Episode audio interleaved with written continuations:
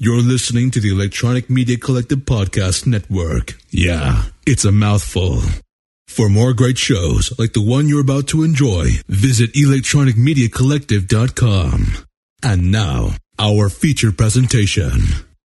Nights. Nights. In bed. I've hijacked, hijacked Melanie in bed. Yeah, I'm, tr- I'm laying down, wanting to go to sleep because I have to get up early in the morning to go to work. But first, I have to record an intro. Thanks, baby. You're welcome. I know you love this. Uh, okay, we'll keep this brief then. Uh, this is Grawlix Nights number two, the second of three that we'll be releasing this month. Uh, basically, to get them out there through the podcast feed and off of YouTube. It'll still be on YouTube, but Yeah, it's still on YouTube, but now you can download it and listen to it over and over again. yeah. So the only thing really to say about this, this is the uh, interview with Sarah Roark. Mm-hmm. And in this, you'll hear us talk a lot about After Daylight. Uh, and she was doing a Kickstarter at the time. Which was successful. Yes, the Kickstarter was successful. She made her goal and even made the uh, first stretch goal. I'm very excited to get a hard copy of that because I I read some of it on online, but I didn't I didn't read all of it. And uh, you know me, I do a lot more of my reading elsewhere than Oh, on the com- yeah. than on the computer, so I don't really get to get to as much webcomics as as other people. Mm-hmm. Um, so this would be good for me. I'll get a chance to actually go through the, all of book one. Yeah, super excited. And I know we didn't really do anything, but it was cool to watch the process. Yeah, we were all. I mean, we're not. We're not really involved in it other than the interview, but we're all nervous. Like, oh, there's only you know 12 hours left. Uh huh. I was nervous. I was keeping track of it pretty close. yeah, And part of that was because Sarah it was very cool. yeah, This is a great interview. She had a lot of interesting stuff to say about not only the webcomic but other stuff too. Yeah. She's had a, she's had an interesting career. I would have liked to spend a, more time on on other aspects of The work she's done. yeah, and and, and not only that, but her opinions on other things. But uh, you know, we don't want to have every show be three hours long, so Yeah. so I stopped myself from asking questions several times. And this is the one so far the one Grawlix Nights in which all three hosts are on it. Jesse was a- mm-hmm. actually able to join us on that one. Yeah, that's nice. Yeah, so that's yeah, it was this was a fantastic episode. So I'm glad to put it through the podcast feed so people can listen to it. And that's pretty much it. Here maybe maybe Bonsai can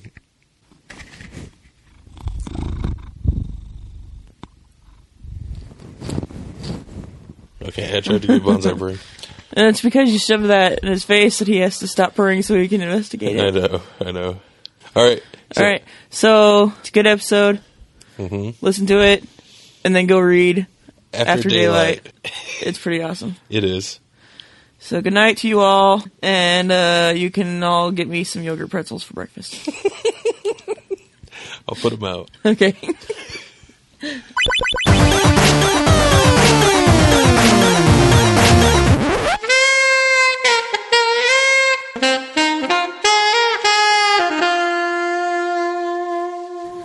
Well, just so you know, by voice, uh, I'm Randy. Melanie's here too. yeah, Melanie, hello. And I'm Jesse. Hi, Jesse. Good to hear your voice. Yeah, nice to meet you on the Voice of Tron. Yeah, we, we've know been what- tweeps for a while, so he- yeah, I think Jesse just invented my new favorite word, voiceatron. Voice. I think they have, like a certain layer of the internet is the Voiceatron. So Yeah, yeah, who does telephones anymore? yeah, exactly. yeah, well, those don't count. the mobile, those are the mobile Trons. Today we are here with Sarah Roark. Did, am I? Am, I'm pronouncing that correct, right? That's absolutely right. Awesome, awesome.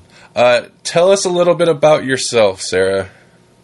Well, uh, you got my name now. What else can I tell you? Um, I'm a professional violinist. Uh, for a, a lot of my life, I've I've been a professional violinist um, turned author and comic creator.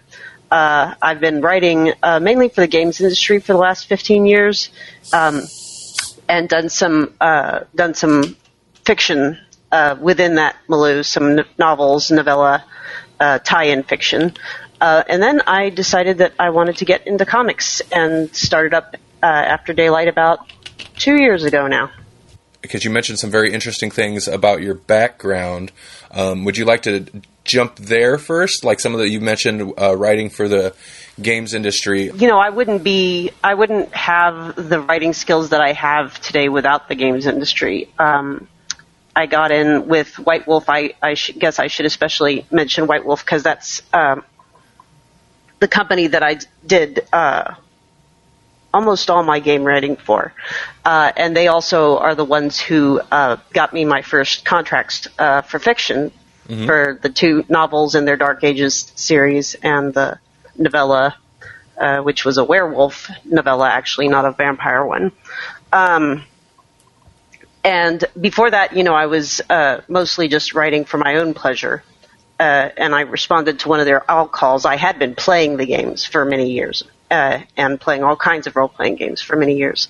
And yeah, so I responded to the all, all call, and and I got the wound up with the developer uh, on the line, uh, you know, saying, "Hey, let's try you out," which was it, kind of astonishing how how quickly he made that decision and how fast I got thrown into the deep end. But uh, I discovered that I loved it. So, and I'm still I'm all about gaming, all, uh, not just uh, role playing games, but also computer games, mostly MMOs. I have a lot of lot of very good friends in the gaming industry who some of whom are, are still doing that and some have moved into uh, just straight fantasy fiction uh, and film and really all kinds of, of genres. It, it's really kind of a little little incubation house for for creative people. A lot comes out of the gaming industry. Before you jump to web comics, what, what's some of the other other fiction work you've done? Well, I've I've been doing uh, vampire fiction on a pro basis for quite a while, uh, almost since I started to work with White Wolf. Uh, they put me on the vampire line right away. Um, so I've been h- doing vampires as sort of serious fiction for such a long time that uh, I kind of can't take it anymore. I had had to do something with a little bit more of a comic twist on it. I, I, I still love vampires, but I just can't take them as completely seriously as as I used to. Um, so I needed to find a, a venue where I could indulge both my love and my satire, you know, for the genre. Uh, which is what the webcomic wound up being.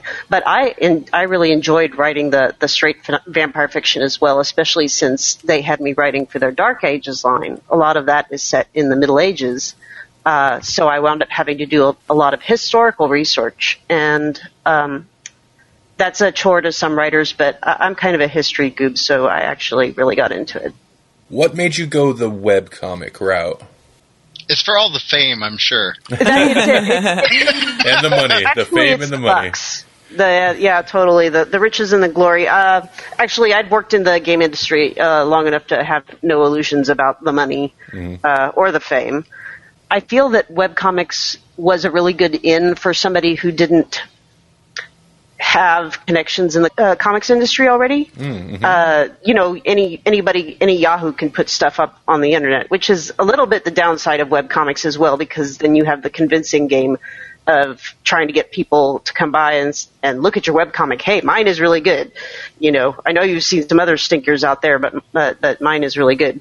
Um, it's that's a fun game, but uh, you know you don't have the seal of approval from the gatekeepers. But on the other hand, nobody can stop you, and I think that's what I've liked best about it is that as long as I could pay the hosting, I could do the comic, you know, exactly the way I want for as long as I want. And I think if I had been trying to sit in a little room and just do the whole graphic novel by myself with, you know, basically no audience feedback or participation until it was done, I, I think I probably would have gone a little bit insane. The, so one of the one of the other nice things about the webcomic is that you know the regular updates you get people who who come back and back uh, and become devoted to the series, and the energy that you get from that is really really motivational to keep you going. Also, the deadline. Deadlines are very motivational.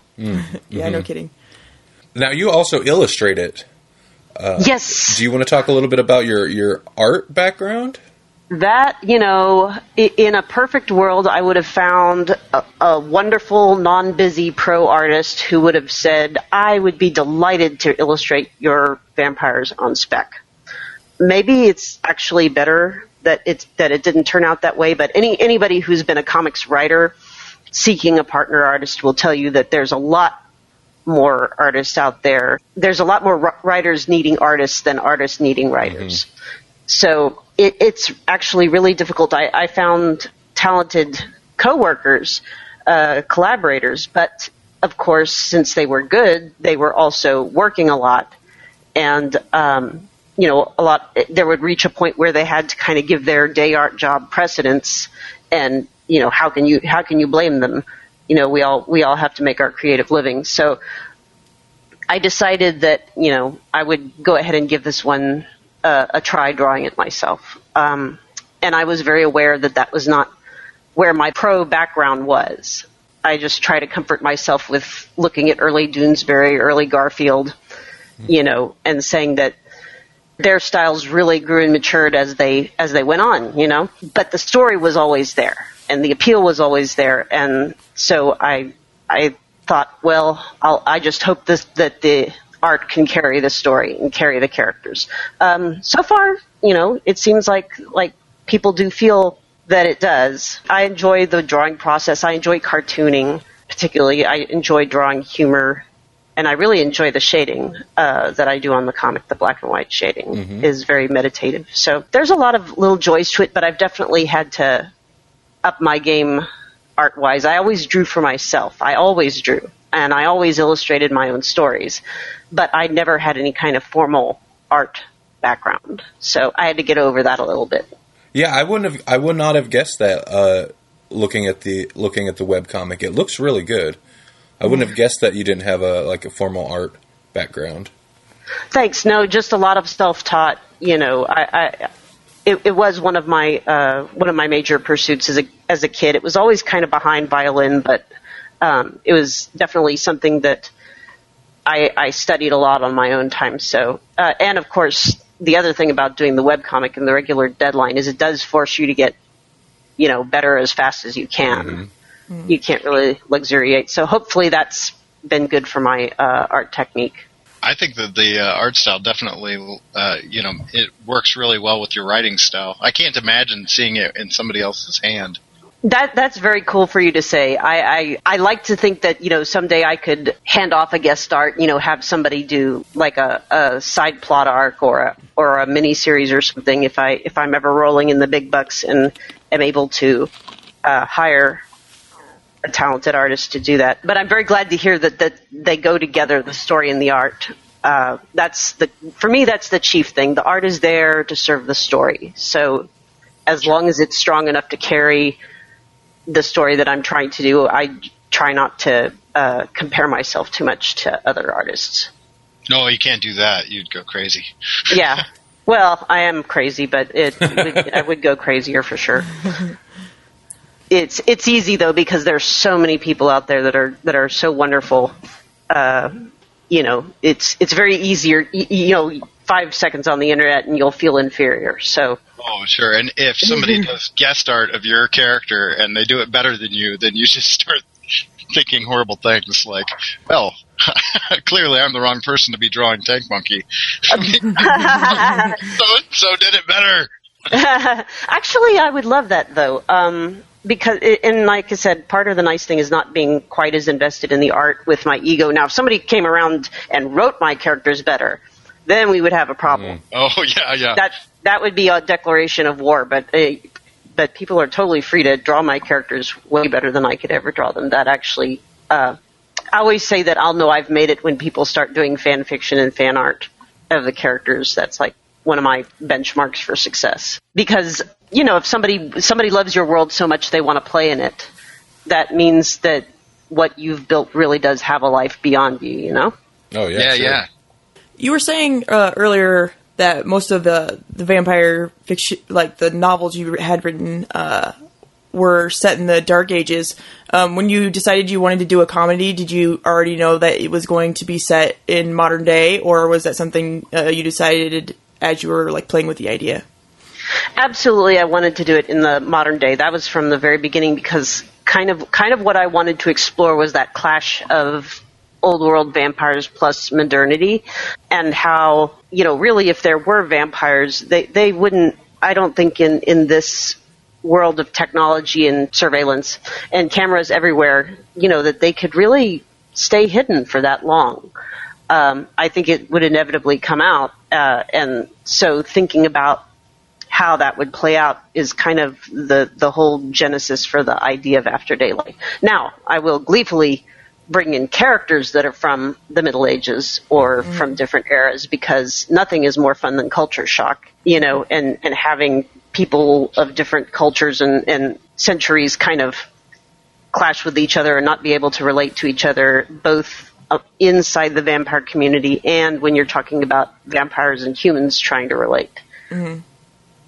You know, so it, there was, I guess there was really not any way that it could not be set uh, fairly late in in the historical continuum because other, otherwise there wouldn't have been as much period versus period fun to have. Mm-hmm. Right, it, and the technology plays a, such a big role in it too.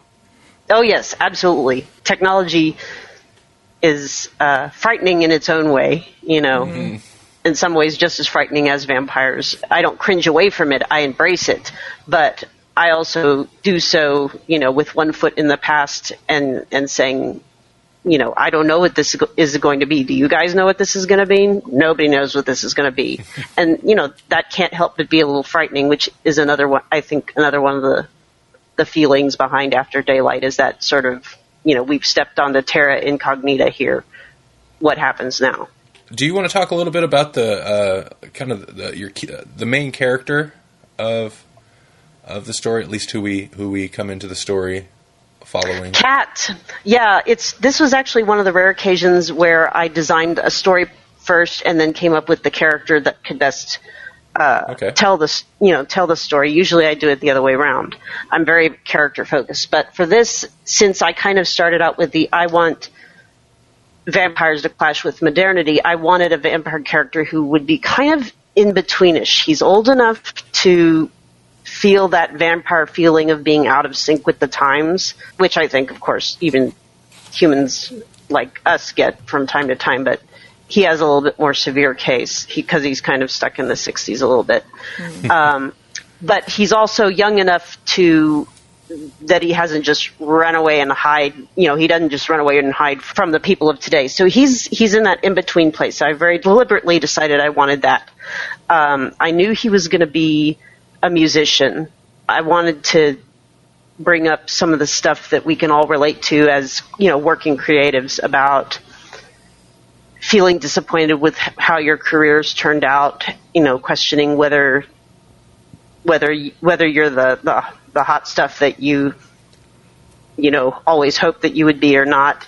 He he has to deal with that a lot because he was this up and coming musician and now he's working a night job, you know, a retail job, and he you know, doesn't feel that he can get back into his music career. That's kind of a universal human problem, but viewed through the vampire lens, it kind of takes on a, a sharper, sharper profile. You know what I mean? Mm-hmm. So, so I knew he was going to be sort of modern, but not completely modern. I knew he was going to be a musician. I also decided there weren't enough Jewish vampires in literature, so there you go. Yeah uh, I, I made my contribution to that demographic. Uh, and he just, he kind of started coming into shape. I, I think I was a little bit going off, off of historical figures from the, you know, from the folk rock era and the beatnik era and that, that whole time and just kind of trying to picture what would one of those guys be like if he'd been turned into a vampire. It works well. Thank you. Well, and then once they're made, they start taking on, uh, minds of their own, you know. Mm-hmm. Uh, I kind of let them try to kind of let them breathe and, and play and develop. And I know they're they're there when they start arguing with me in in my head. yeah. Yep. You You know what I'm talking about, don't you? I do, I do. they they get stroppy with you. Uh, Especially if you miss your deadlines. yeah, this is supposed to be my big plot point. Why are you focusing on that other character? yeah, yeah, yeah. and he's not really intended to be the protagonist. He's more sort of an entry character.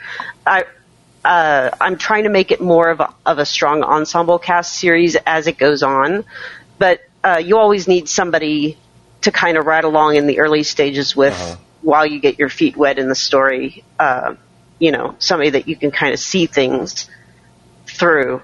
And I decided that he should be that character, but um, he's he's not going to be you know all, all the little ones all the other ones are developing their little side their their stories and you'll probably see uh, a lot more of them getting the spotlight here and there too as the story goes on Uh, you had mentioned opting for like the web comic, releasing it as a web comic as opposed to just uh, toiling away on it uh, by yourself on this graphic novel.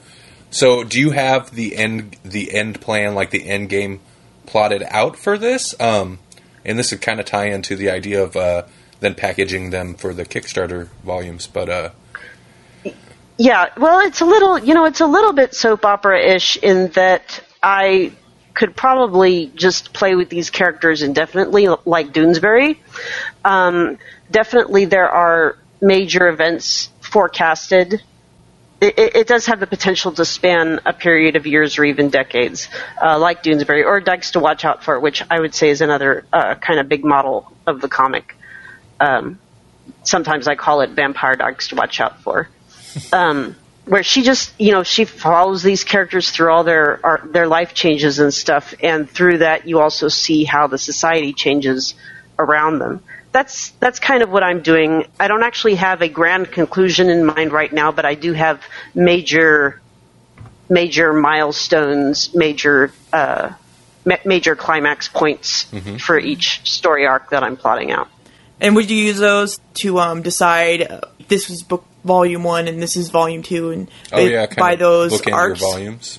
Absolutely, that's right. Yeah, like for instance, Volume One, that which is is the one that I'm kickstarting right now, takes uh, the vampires and the humans from the very first glimmerings of uh, internet rumor uh, that that vampires might be real, uh, where you know first a, ver- a very few mortals begin to take it seriously, and then over the course of the book, you you see it becoming a little bit more uh, a little bit more inevitable ever more serious, ever more imminent, and then by the end of volume one, you're into full daylight where uh, the revelation is complete. I don't want to spoil with further details, but but basically, volume one takes you from you know the first kind of conspiracy theory type websites all the way up to uh, you know n- nobody's denying it anymore. It's it's now a, a reality of the world. But that's not even sort of the end of the fun, of course. So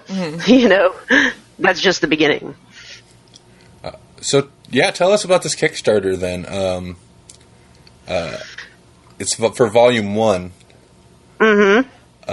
Yes. Sorry, go ahead. Yeah, tell us about the Kickstarter. Tell us about the. Ki- Why? I don't mind if I do. Uh, yes, the Kickstarter started on the 20th of October and it's running through the 19th of November. So we're pretty much at the halfway mark here. Um, and I actually didn't check it today, but la- last I looked, we were uh, we were over 60% funded.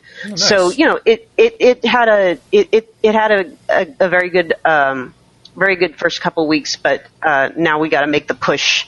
You know, the push to the famous middle, uh, and and uh, get get people coming in in droves, hopefully for the for the last two weeks. Um, the goal is is pretty modest. It's fifty eight hundred.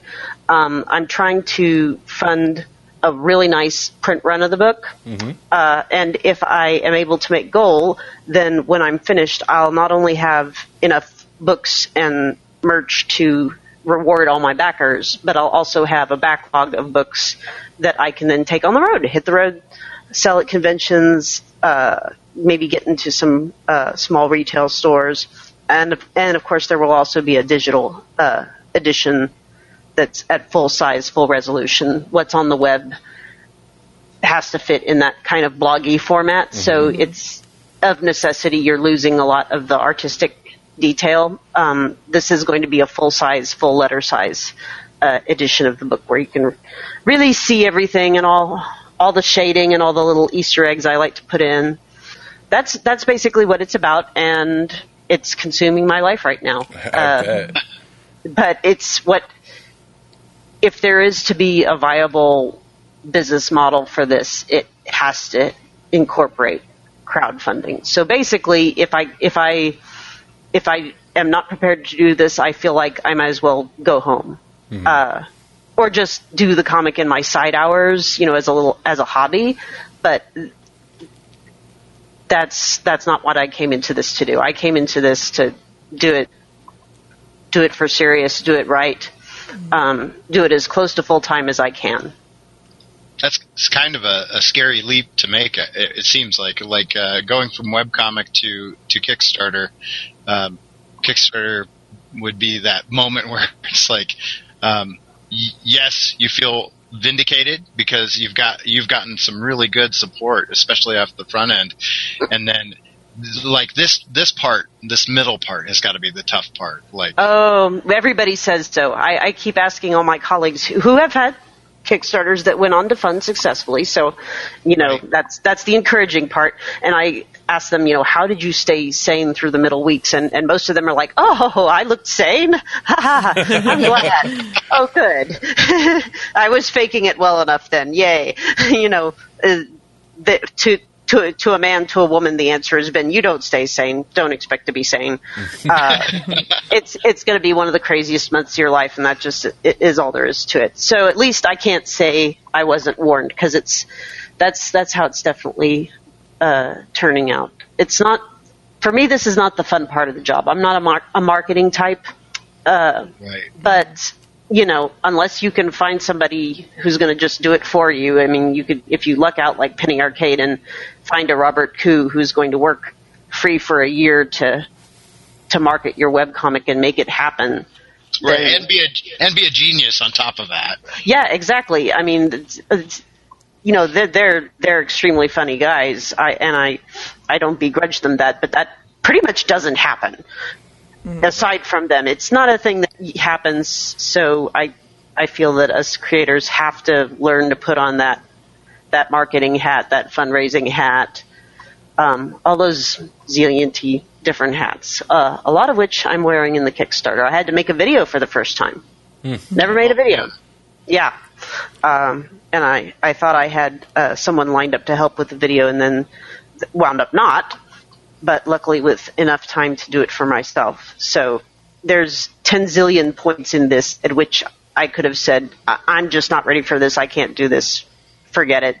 And crawl back off the diving board. But I didn't. So, yay me.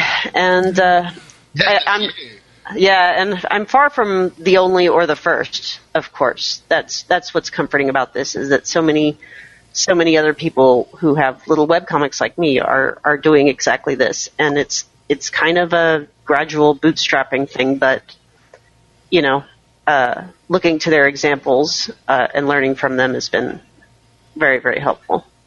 Cool. Um, you also mentioned uh, hitting the road. Um, have you done conventions with uh, your White Wolf, uh, with your White Wolf, White Wolf projects and and past? Almost not at all. For I, I've been to Dragon Con, which is was the big con that White Wolf, which is now Onyx Path, by the way. They're still doing their thing, and they're doing it through the Kickstarter model.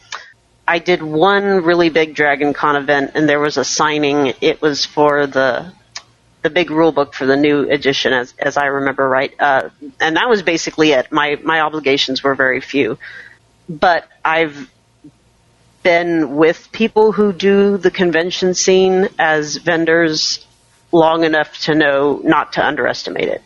That's going to be another diving board moment of, oh my god, I can't handle this. It's kind of its own beast, I've noticed. You know, like I went in thinking that I would just be peddling my books, and then I would get out there and find out, well, what people actually wanted to buy were prints. and then it's like, well, that's not why I'm here. Right Yeah, is I, I expect to have a big learning curve when I, when I start on that. Uh, I'm going to try to have at least a small variety of of merch because, like you said, that sometimes that is how it goes. Sometimes you know you bring books and they want prints, or you bring prints and they wanted keychains, or Yeah. and you, I guess you have to learn each con's strengths, you know. But again, we're, we're very fortunate that so many people have gone these routes before. That if we, you know, take the time to seek them out and ask them about it, uh, I, so far I've found that people are very free with sharing their experience. Yeah, yeah. You know, just a total it's all pizza moment. Uh, what are your favorite uh, vampire characters? Just Oh in- my. Well, the ones that are actually vampires. Um, I, I do like the vampires of True Blood for their humor, for the absurd humor. Um, a lot of times I can't take their serious plot lines very seriously, but I, I love the. Yeah, I don't I think love- they take their serious plot lines very seriously. I think I was sold on the series the moment that that uh, that Eric Northman, the the big blonde Vikingy looking dude, uh, comes down into the basement to to see his prisoners that are chained up, and uh, he's got foil in his hair for highlights. Oh yeah, and you know stuff like that where it's just very a very irreverent twist on the character and you're like oh, oh of course of course he's not a real blonde. Oh yeah. things like that. I, I like vampires that kind of poke at, at the conventions. I think that right now they're, that they're my, my my favorite vampires. I also like some of the the classic ones. Uh, I was very into Anne Rice back in the day. was she's I, also yeah. a, yeah, she's a very big influence uh, in my vampire writing. But uh, again, that's that's more you know serious, more straight vampire fiction. So I can't I can't handle it without parodying it. But, it, Sure. but that doesn't that doesn't mean I don't love the original. That doesn't mean I'm not in love with you know all her little characters and how how gloriously emotionally messed up they are. Uh, One Lestat is so he's so irreverent in and of himself that I think he lends himself beautifully to that. Yes, yes, the brat, the brat prince. He's he definitely has a little bit of a you know centuries of tradition. Screw that, you know, attitude Yeah, happening that mm-hmm. that probably did make its way into to my mindset with After Daylight at least a little bit. Trying to think if there's you know there there's so many that I my relationship with them is more about what I would have rather done with them if I were writing them. But uh, Ooh, let's play that game. oh no. but that's where it, you know that's where stuff comes from. I mean, part of what After Daylight did come out of was, uh, you know, instead of throwing rocks at the screen for True Blood, where they would make these wonderful settings, um, you know, this wonderful setting where uh, vampires and humans are aware of each other, uh, and they would start to hint at how that played out in terms of the politics, in terms of uh, social the social change. But oh no, Sookie just got kidnapped again. We have to deal with that, you know. Uh, or you're breaking up this couple for the fourth time. We're too busy uh, to possibly deal with politics. And I was like, but that was the stuff I wanted to see. Get back to that, man. I, Yeah. Sookie, whatever, you know. Right, right. Um, so you know that can be a, a prod to your own creativity to critique uh, things that you hate or, or things that you love and hate, uh, as is more often the case with me. sure. I think a writer's mind is constantly going, if I were doing that, would I, would I do it just like that, or would I change it or this and this around a little bit to make it even better? Right. You kind of try to write the things that you would want to see yourself. Yep, absolutely. That's basically what it is, uh, and and hoping that that's going to be something that is unique enough that somebody will care enough to read it. Of course. Right, right. Do you? Um, I'm going to kind of ping pong back to the art. Uh, do you work mostly digitally, or do you work mostly traditionally, or is it really a blend of both?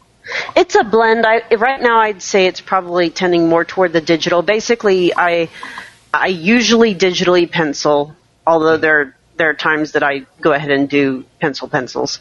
Uh, and the inking has been digital since fairly early on. Uh, I find that it really helps me line things cleanly to be able to blow it up really big in the software, Sure. uh, which you can't do inking the traditional way. So uh, totally cheat with the ink. I, I use Manga Studio.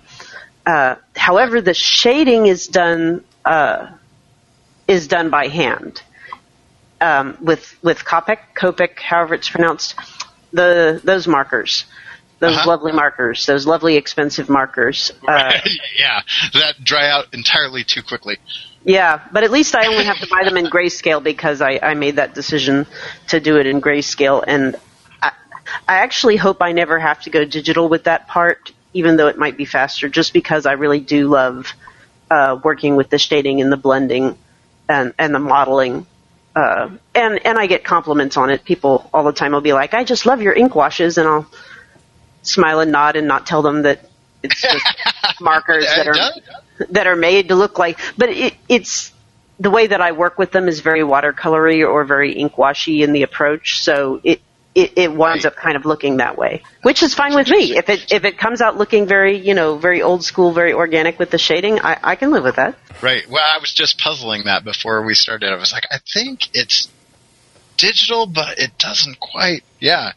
So no, excellent. So then, do you print it out and then you do your Copic on top of a of a printout, or Yeah, I do the I print out the line art and then marker over that. And of course, the nice thing about that is if you completely bork the shading, you can just print out a new copy and, and do it again, which is what what those markers were invented for. By the way, was uh, poor manga artists that are always on deadline and always have to draw a zillion miles a minute.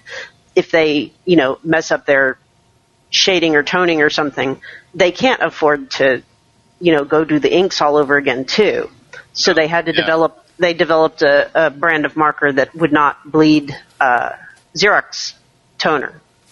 That was basically the idea. So that's why those those markers exist. So I can that that you know I can marker over it with total confidence that it's not going to make any of the ink lines run. And the and the effect is is beautiful. They blend really really nicely. oh yeah, yes. Do you ever uh, get done drawing uh, like a, a panel and you worked really hard on it and it looks really beautiful, but then when you get it up on the computer on the you know as the webcomic and there's missing details is it do you ever like feel disappointed that it that it is a webcomic and not the the full in its full glory that it will be once Oh, I see uh what you're saying. once the book comes out I, you know, uh, occasionally, but I comfort myself with the with the knowledge that I always did intend to publish the print book. right Um, and in some ways, it's good if the if the webcomic is a little bit more of a tease in that you know somebody can be like, I can tell she wrote an Easter egg over there, but but the the picture's so small I can't read it. right You know, it's just you know, hey, there's a reason to to to buy the book. yeah Um, Yeah. and no, yeah, the scanning. I did learn some hard lessons about scanning the markers in. You can't do quite the same range and fineness on the. You know, it- one, once you scan it and you lose some of the range and some of the fineness, uh, and you have to do some digital adjustments to try and get some of it back. But even so, you'll never get all of it back. For instance, basically anything lighter than a 10% gray just doesn't scan. Uh, Yeah. and even ten percent gray scans kind of unevenly with the with the markers. So I learned that I just didn't get to have that end of the of the spectrum. but in art that's you know in, in original art that's going to be hung up as original art, you you can uh, indulge a little bit more. So occasion, occasionally, but you know by and large it, it comes through pretty well, and it's going to look even cooler when it's uh, printed offset. You know, legit Yeah. offset printing style.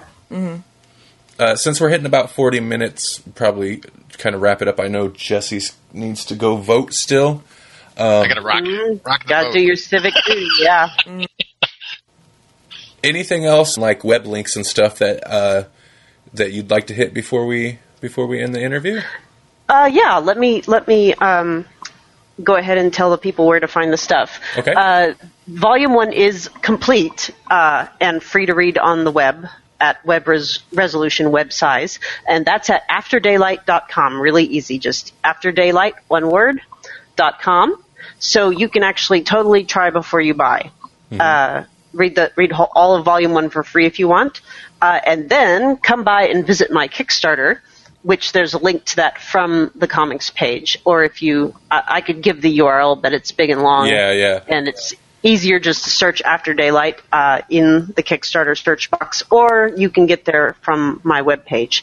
And again, we're about halfway through, so there's not all that, that much longer. Uh, and there are lots of different tiers available. There's some book only tiers, uh, but then there's some with, with some with considerable extra bonus goodies as well, like custom art and, and some other things. So please do come by and check it out.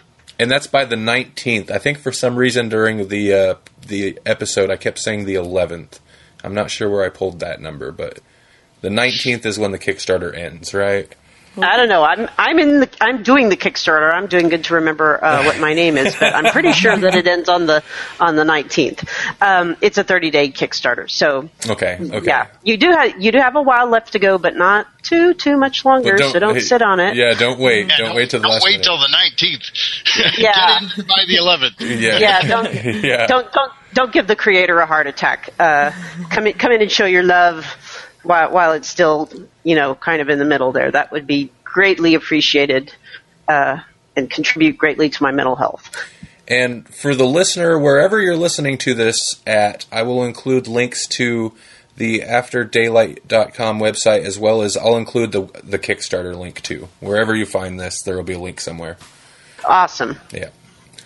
And I, I was uh, I was joking with Sarah that uh, I've never been on the the Grawlix Night uh, Oh, episode yet. Grawlix Nights. Yeah. That's that's what this Yeah. is. Yeah. We That's made it. true. That's true. It's even and, and it's always night somewhere. I don't know if it's night where you guys are, but it's. It's getting there. And you guys know what night is. It's, it's you know what night is. Yes. It's after daylight. Yeah. ah. I think you beat me to my episode title. Uh, what night is? what night is? It's after Yes. daylight. Nice. All right. Well, awesome. Thanks. Thanks for uh, joining up with us on on this. Oh, pl- pleasure is mine. I'm really, really excited. My very first uh, podcast, and for it to be with with you guys is uh, just seems all all the right. Oh, All the, yeah. It's So- very exciting for us too. You're the first person that um, the first the first creator that we've had uh, like contact contacted over over the internet and set up a an actual record session like this. Yep. On the Voiceatron. Yeah, well, I hope I hope hope it happens many more times with uh, with really fabulous, famous, or almost famous guests. We'll take all of those. We'll We'll, take- take, all. Yeah. We'll take it. Yep. Thank you for being the first. Absolutely. Yep. In five years, you won't be taking my calls. I know how it is. You'll you'll you'll forget where you came from. Oh, oh, yeah, yeah. We're, we're the ones But moving then we'll up. have an anniversary episode and we'll be begging you. That's it. That's it. Just uh, it's kind of like I'm being hired to work on the nostalgia vampire titles now from Onyx Path. Like, can you come back and do some old school for us? Yes. It's the game's 20th anniversary. It is now a nostalgia title. I, I try not. I try try not to feel weird about that. But it's also uh, it's also wonderful that, of course, 20 years later, people are still going, "Hey, we liked we liked Vampire the Masquerade. We will lay out money for more of it." Yeah, know. yeah. That's a good feeling. So I, I guess I won't complain about feeling old too much. Wow, 20 years. Axton, Axton was telling me today that uh, the Animaniacs are now 21 years old. Oh my! wow. Right? So the, the Warner Brothers and their sister Dot can now drink legally. oh no! But it is. It, it has been that long. It really has. Yeah, Yeah. the 90s were so so long ago. Mm, yep. I've got a uh, future prediction to end the show on. Oh, that's Uh oh. that's great. Let's have it. All right. This has been Grawlix Nights, and in the future, all podcasts will be required to have a Nights brand YouTube spin-off show.